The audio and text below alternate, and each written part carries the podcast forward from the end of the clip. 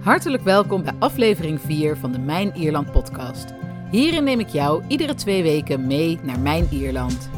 Ik woon hier inmiddels ruim zes jaar en werk in niet-covid-tijden als stadsgids in Dublin en ik organiseer tours in de Wicklow Mountains. Deze aflevering zal in het teken staan van Ierse mythes en legendes. En de reden hiervoor komt door een vraag die ik van een van de luisteraars van deze podcast kreeg. Die gaat over Harry Potter en daar komt behoorlijk wat Ierse mythologie in voor. Maar maak je geen zorgen, ook als je niet bekend bent met Harry Potter, wordt dit een leuke aflevering. Via de website www.mijnierland.nl kwam de volgende vraag binnen. Hoi Katelijne, ik weet dat jij, behalve van Ierland, ook veel over Harry Potter weet. Daarom is mijn vraag: is er veel inspiratie voor Harry Potter uit Ierland gehaald? En zo ja, wat dan? Nou, ik vind dit een ontzettend leuke vraag, want als ik niet over Ierland praat, praat ik inderdaad graag over Harry Potter. En ook tijdens mijn stadswandelingen door Dublin krijg ik regelmatig vragen over Harry Potter in verband met Ierland. Er bestaat namelijk een groot misverstand dat veel Harry Potter filmscènes in Ierland opgenomen zijn. Nou, in werkelijkheid is dit slechts één scène en het is een hele korte. Ik heb de Harry Potter boeken in het Engels gelezen en zal dus ook de Engelse namen en termen gebruiken, omdat ik niet goed bekend ben met de Nederlandse namen.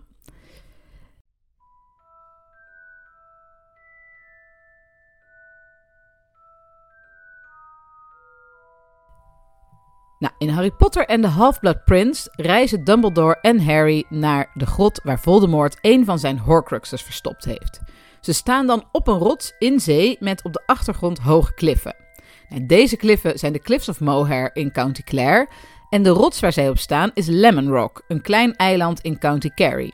Nou, deze twee locaties liggen in werkelijkheid een behoorlijk eind uit elkaar en zijn met behulp van special effects samengebracht. Daniel Radcliffe en Michael Gambon, de acteurs die Dumbledore en Harry spelen, hebben de scène echter opgenomen in de filmstudio in Londen voor een greenscreen en hoefden voor deze opnames niet naar Ierland te komen. Wel zitten er ontzettend veel Ierse acteurs in de film. Ik noemde er net al één, Michael Gambon, die vanaf Prisoner of Azkaban de rol van Dumbledore speelt, is Iers. En ook zijn voorganger, Richard Harris, die de rol in de eerste twee films speelde, is een Ier. Omdat ook de broer van professor Dumbledore, Aberforth, door een Ierse acteur gespeeld wordt, zijn er mensen die denken dat Dumbledore Ierse roots heeft. Nou denken we dat ook over iedere Amerikaanse president, behalve Trump, dus het zou ook gewoon wishful thinking van de Ieren kunnen zijn.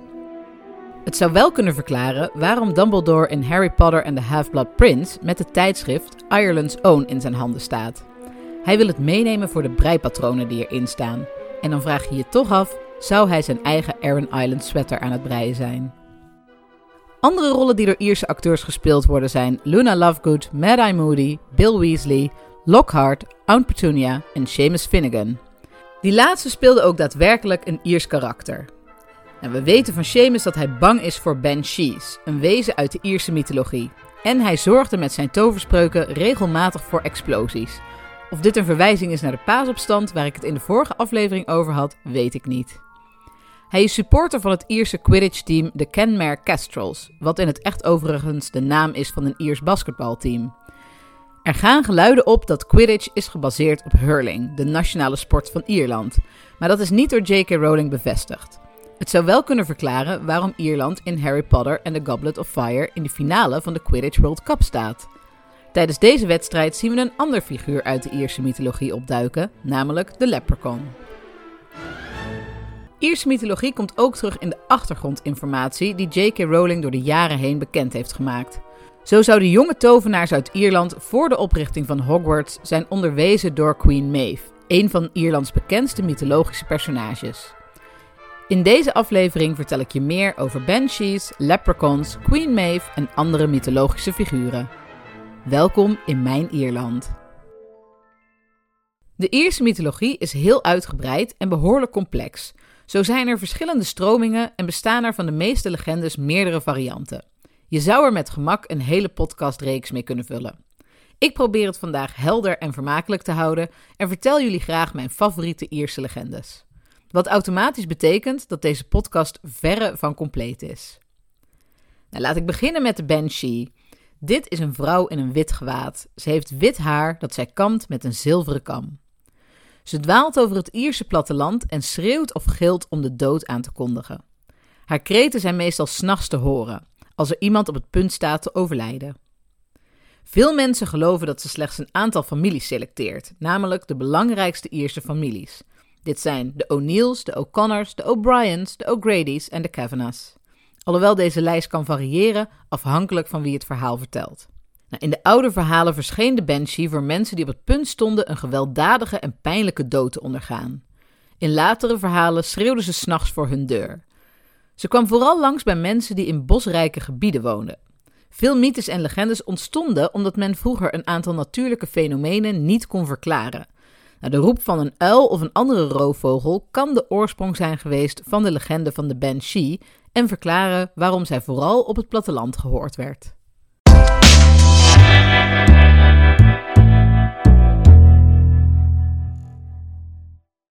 Een ander mythisch figuur dat in Harry Potter voorkomt is de leprechaun. Dit zijn listige mannetjes van zo'n 60 tot 90 centimeter hoog.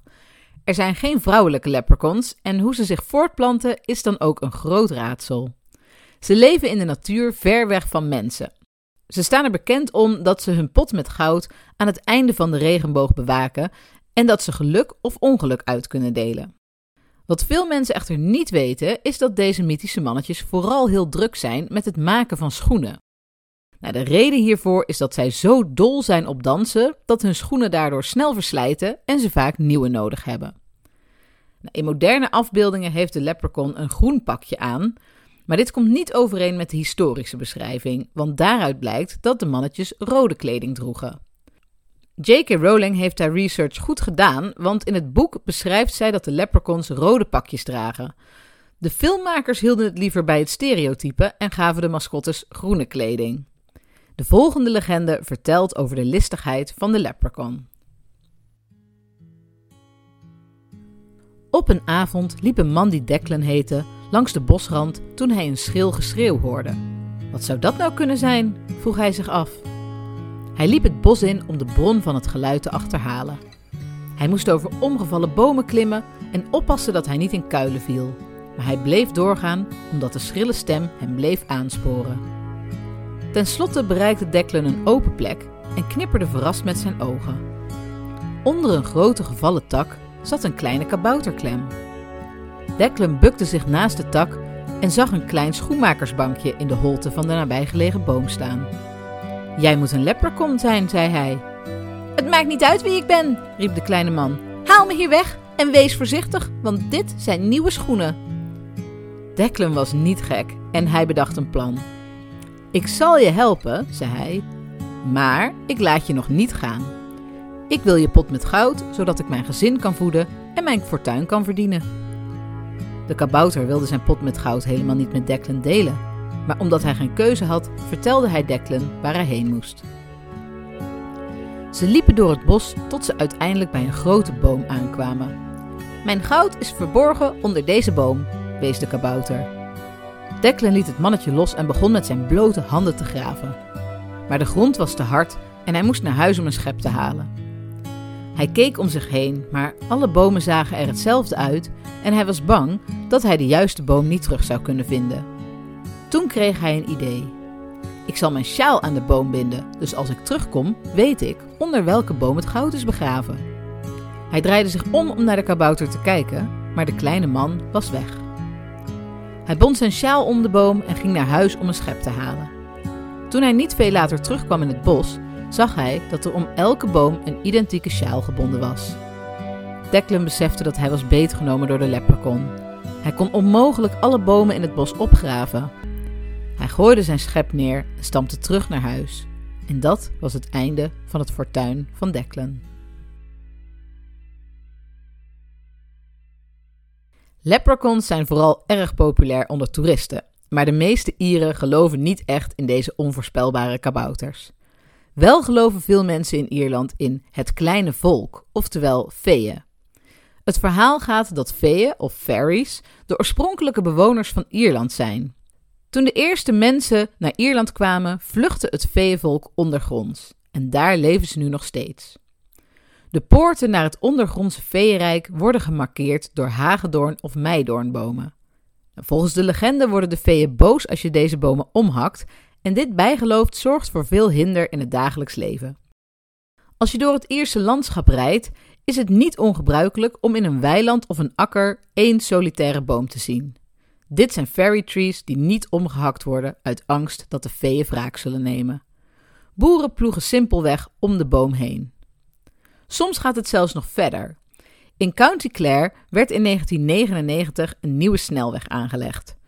Er was veel protest tegen dit project omdat er op de beoogde route een hagedoornstruik stond, waarvan geloofd werd dat dit een ontmoetingsplaats voor feeën was. Een van de protesterende campagneleiders zei hierover: Als ze de struik platgooien om plaats te maken voor de geplande snelweg, zullen de feeën komen. Om de weg en iedereen die er gebruik van maakt te vervloeken. Ze zullen remmen laten falen en auto's laten crashen. Om het soort onheil aan te richten waar feeën onbekend staan als ze boos zijn, wat vaak het geval is. Er werd naar hem geluisterd en de weg werd om de hagedoornstruik heen gelegd. Vanaf de nieuwe snelweg is die struik nog steeds te zien. Toen ik net in Ierland woonde, vroeg ik aan mijn buurvrouw of zij in het veeënvolk geloofde. Ze lachte en zei: Nee, niet echt, om er vervolgens aan toe te voegen, maar jaren geleden waren er hier in de buurt drie boeren die samen een stuk land kochten. Ze geloofden niet in feeën en haalden de fairy trees weg. Nou, niet veel later kreeg een van hen een auto-ongeluk en overleed. Daarna overleed de tweede aan een hartaanval en de derde boer leeft nog wel, maar heeft laatst te horen gekregen dat hij ernstig ziek is. Ze keken er ernstig bij en ik moest beloven om nooit een fairy tree om te hakken. Vaak zie je gekleurde stukjes stof of lintjes in veeënbomen hangen. Nou, die worden aan de bomen geknoopt in de hoop dat ze geluk brengen. Hiervan weet ik zeker dat het werkt. Toen ik een aantal jaar geleden tijdens een van mijn tours door de Wicklow Mountains langs een fairy tree kwam, legde ik de groep uit waarom er zoveel lintjes in de boom hingen. Nou, een van mijn klanten was Feyenoord supporter en wenste dat zijn club kampioen zou worden. Nou, omdat hij geen stukje stof bij zich had, knoopte hij een hondenpoepzakje aan de boom. Dit kon blijkbaar op de goedkeuring van de veeën rekenen, want een maand later won Feyenoord na 18 jaar wachten de landstitel. Dirk Kuyt werd een handje, of in dit geval een voetje, geholpen door de Ierse veeën. Geïnspireerd door dit succes ging ik even later zelf terug naar deze boom. Remco en ik waren al lange tijd aan het proberen een huis te kopen in Ierland, maar dat bleek hier een stuk lastiger dan in Nederland. We kwamen keer op keer in biedingsoorlogen terecht, hadden te maken met oneerlijke makelaars en toen het ons eindelijk lukte om een huis onder voorbehoud te bemachtigen, bleek er van alles mis te zijn met het papierwerk en kon de koop niet doorgaan. Nou, wanhopig bonden we een Witty Walks keycord in een fairy tree en vroegen de feeën ons te helpen met het bemachtigen van een huis. Nou, ze hebben de tijd genomen, want het duurde daarna nog meer dan een jaar voor het zover was, maar uiteindelijk is het gelukt. Ik ben blij dat ik kan zeggen dat deze podcast is opgenomen in ons eigen huis in Ierland. En dat alles met dank aan het veeënvolk. Schrijver en dichter W.B. Yeats schreef het gedicht The Stolen Child over veeën die een kind weglokken van huis om mee te gaan naar het veeënrijk. Je hoort nu een fragment van dit gedicht. Where dips the rocky highland of Slewwood in the lake, there lies a leafy island where flapping herons wake the drowsy water rats. There we've hid our fairy vats, full of berries and of reddest stolen cherries. Come away, O human child, to the woods and waters wild, with a fairy, hand in hand, for the world's more full of weeping than you can understand. Where the wave of moonlight glosses the dim grey sands with light, far off by farthest rosses, we foot it all the night. Weaving golden dances, mingling hands and mingling glances, till the moon has taken flight. To and fro we leap and chase the frothy bubbles, while the world is full of troubles and is anxious in its sleep.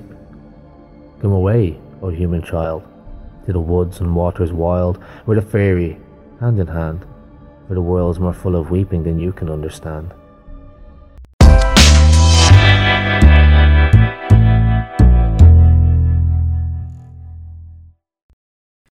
Een van de bekendste vrouwen uit de Ierse mythologie is Queen Maeve. Haar naam betekent bedwelmende vrouw en zo wordt zij ook omschreven.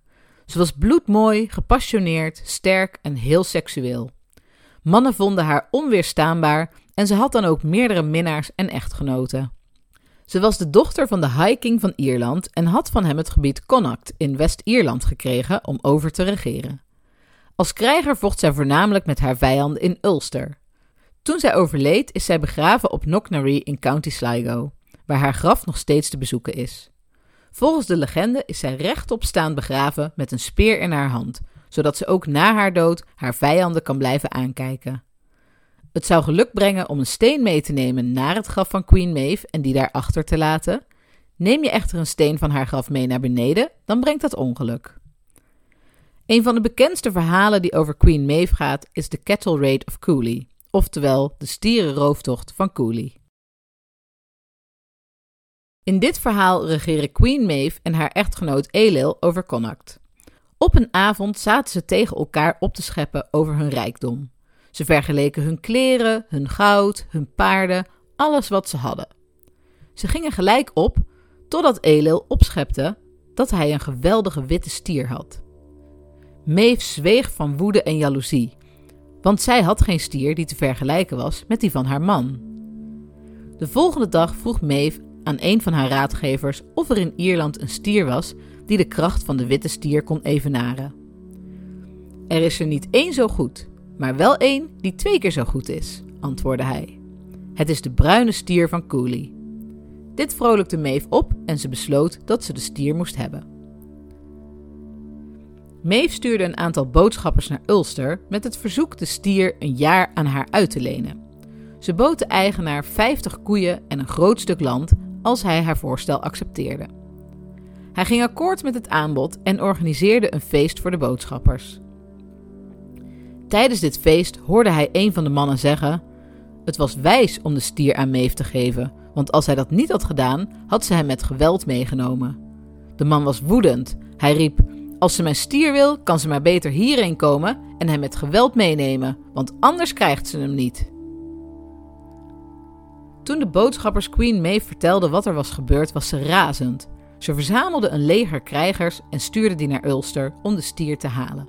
En zo begon de rooftocht van Cooley. Ondertussen maakte het leger van Ulster zich op voor de verdediging. Maar zij werden getroffen door een vreemde magische ziekte. De enige krijger die aan de betovering ontsnapte was Cuchulainn. Hij vocht in zijn eentje tegen het leger van Queen Maeve en versloeg al haar soldaten op één na, zijn jeugdvriend Ferdia. Zij waren zowel in vaardigheid als in moed gelijk aan elkaar en vochten drie dagen lang zonder dat een van beiden voordeel behaalde. Op de ochtend van de vierde dag werd Cuchulainn afgeleid door de juichende menigte en greep Ferdia zijn kans. Hij dreef zijn zwaard door het lichaam van Cuchulainn. Terwijl hij op zijn knieën viel, gooide een van zijn handlangers een magische speer in de rivier, die vervolgens stroomafwaarts naar hem toedreef. Cuchulainn pakte de speer uit het water en stak hem door Ferdia's hart. Hij won het gevecht, maar voelde er geen vreugde bij en huilde bitter om de dood van zijn vriend. Kort daarna brak de Red Branch Knight uit de betovering en verdreef het leger van Queen Maeve uit Ulster, maar niet voordat zij de bruine stier hadden gestolen. Zodra de gestolen bruine stier het territorium van de witte stier binnenkwam, opende deze het gevecht om zijn gebied te verdedigen. Het duel duurde tot diep in de nacht. Uiteindelijk spieste de bruine spier de ander op zijn horens en de witte stier was op slag dood. De bruine stier draaide zich om en galoppeerde terug naar zijn huis in Cooley. Nauwelijks was hij daar aangekomen of zijn hart stopte en hij stortte in elkaar en stierf. Uiteindelijk, na een lange strijd, waren nog Maeve, nog Elil rijker dan de ander. In het verhaal van Queen Maeve maken we kennis met de krijger Cuchulainn. Hij is een ander bekend personage uit de Ierse mythologie. Zijn naam betekent hond van Cullen. En in het volgende verhaal vertel ik je hoe hij aan die bijnaam kwam.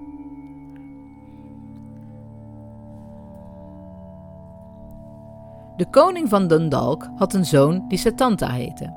Setanta hield ontzettend van de sport hurling en had altijd een hurley, de stick waarmee deze sport gespeeld wordt, en een bal bij zich.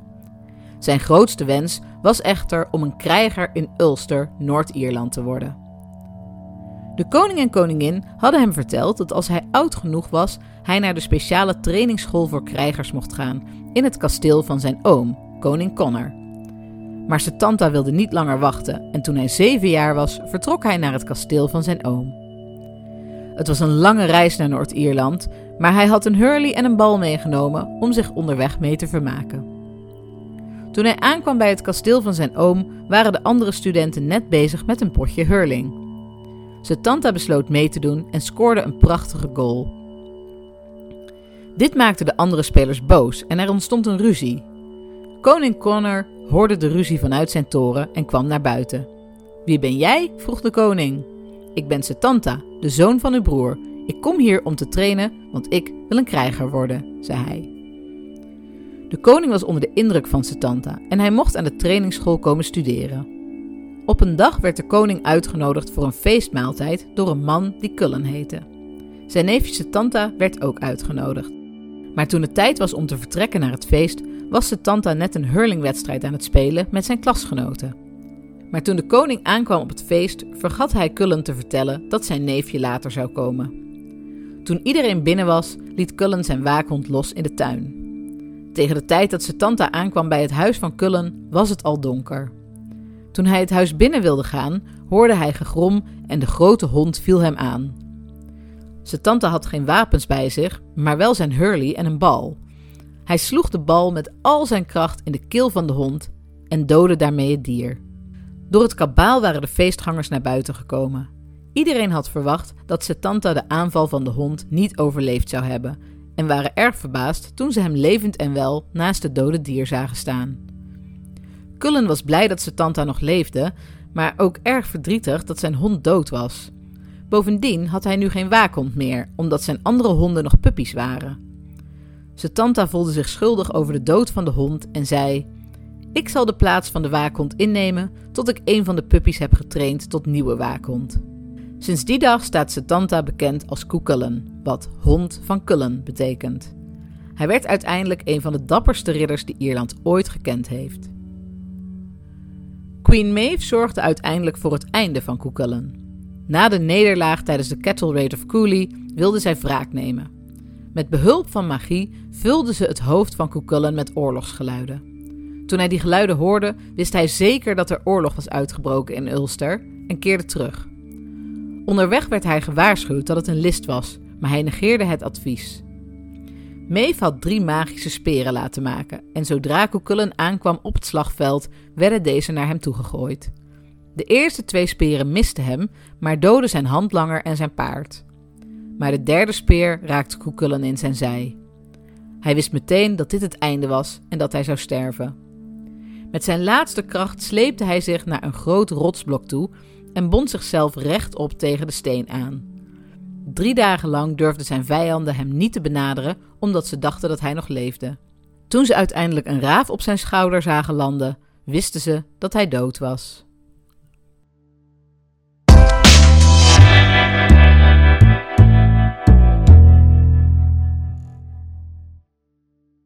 Ik heb nog zoveel meer mythes en legendes te vertellen, maar helaas zit de tijd er alweer bijna op. Die andere verhalen zal ik bewaren voor in toekomstige podcastafleveringen. De laatste legende van vandaag gaat over de reus Finn McCool.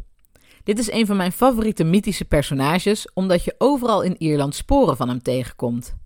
Net als Cuchulainn was Finn McCool gek op hurling. Nou, omdat hij een reus is, gebruikte hij geen bal om mee te spelen, maar grote rotsblokken. Als er ergens in het Ierse landschap een eenzame grote rots ligt, dan is de kans groot dat er een legende bij hoort die gaat over Finn McCool, die de steen vanaf een verderop gelegen berg heeft gehurld. Ook kom je door heel Ierland plekken tegen waar Grania en Dermot zouden hebben verbleven. Grania was door haar vader uitgehuwelijkt aan Finn McCool als zijn tweede vrouw, maar op haar verlovingsfeest ontmoette zij Dermot. Het was liefde op het eerste gezicht. Vervolgens drogeerde Grania alle gasten op het feest, behalve Dermot, zodat ze samen konden ontsnappen. Nou, de geliefden werden achtervolgd door een boze Finn McCool en vluchtten heel het eiland over. Over de plekken waar zij verbleven worden prachtige legendes verteld. Maar de bekendste plek die wordt geassocieerd met Finn McCool is natuurlijk de Giant's Causeway in Noord-Ierland. Deze natuurlijke rotsformatie bestaat uit 40.000 basaltzuilen die 60 miljoen jaar geleden ontstaan zijn tijdens een vulkaanuitbarsting. De zuilen hebben een bijzondere zeshoekige vorm en samen vormen zij een landtong in een honingraatpatroon dat trapsgewijs de zee inloopt richting Schotland. Nou, met een beetje fantasie of een whisky te veel op kun je hier een ingestorte brug inzien. En daar komt de legende over Finn McCool vandaan. Volgens die legende bouwde Finn een pad dwars door zee naar Schotland. Hij deed dit zodat hij daar met een andere reus kon vechten. Maar toen Finn in Schotland aankwam, zag hij dat die andere reus vele malen groter was dan hij zelf en dat hij hem niet aankon. Hij vluchtte terug naar Ierland, maar de Schotse reus had hem gezien en kwam hem achterna. In paniek kwam Finn thuis, maar zijn vrouw maande hem tot kalmte. Zij had een plan bedacht waarmee ze de Schotse reus om de tuin konden leiden. Finn verkleedde zich als baby en kroop bij zijn vrouw op schoot. Toen de Schot de enorme baby zag, schrok hij zich rot. Een baby van dat formaat moet wel een hele grote vader hebben, veel groter dan de Schotse reus aankon. Hij vluchtte terug naar Schotland en vernielde onderweg het pad, zodat de vader van de reuzenbaby hem niet achterna kon komen. Alleen het begin van het pad in Noord-Ierland en het einde van het pad in Schotland zijn blijven bestaan. De Giant's Causeway is een prachtige plek om te bezoeken en onderweg kom je veel verhalen over de reus Finn McCool tegen. En met deze legende sluit ik de podcast van deze week af. Over twee weken is er weer een nieuwe aflevering waarin ik jou wederom meeneem naar mijn Ierland. Deze podcast is een product van Witty Walks, mijnierland.nl en de Reizen door Ierland Facebookpagina. Vind je dit een leuke podcast? Vertel het dan door tegen vrienden en bekenden of deel het op social media. Wil je meer lezen, luisteren en kijken over Ierland? Ga dan naar www.mijnierland.nl voor meer content. Hier kun je ook suggesties doen voor nieuwe podcastonderwerpen of jouw vragen over Ierland stellen, die ik in de podcast zal beantwoorden. Als er in de toekomst weer naar Ierland gereisd kan worden en je wil graag met mij als gids op pad, kijk dan op www.stadswandelingdublin.nl voor mijn tours door Dublin en de Wicklow Mountains. Ik hoop je in de volgende podcastaflevering opnieuw te mogen verwelkomen in mijn Ierland. Tot dan!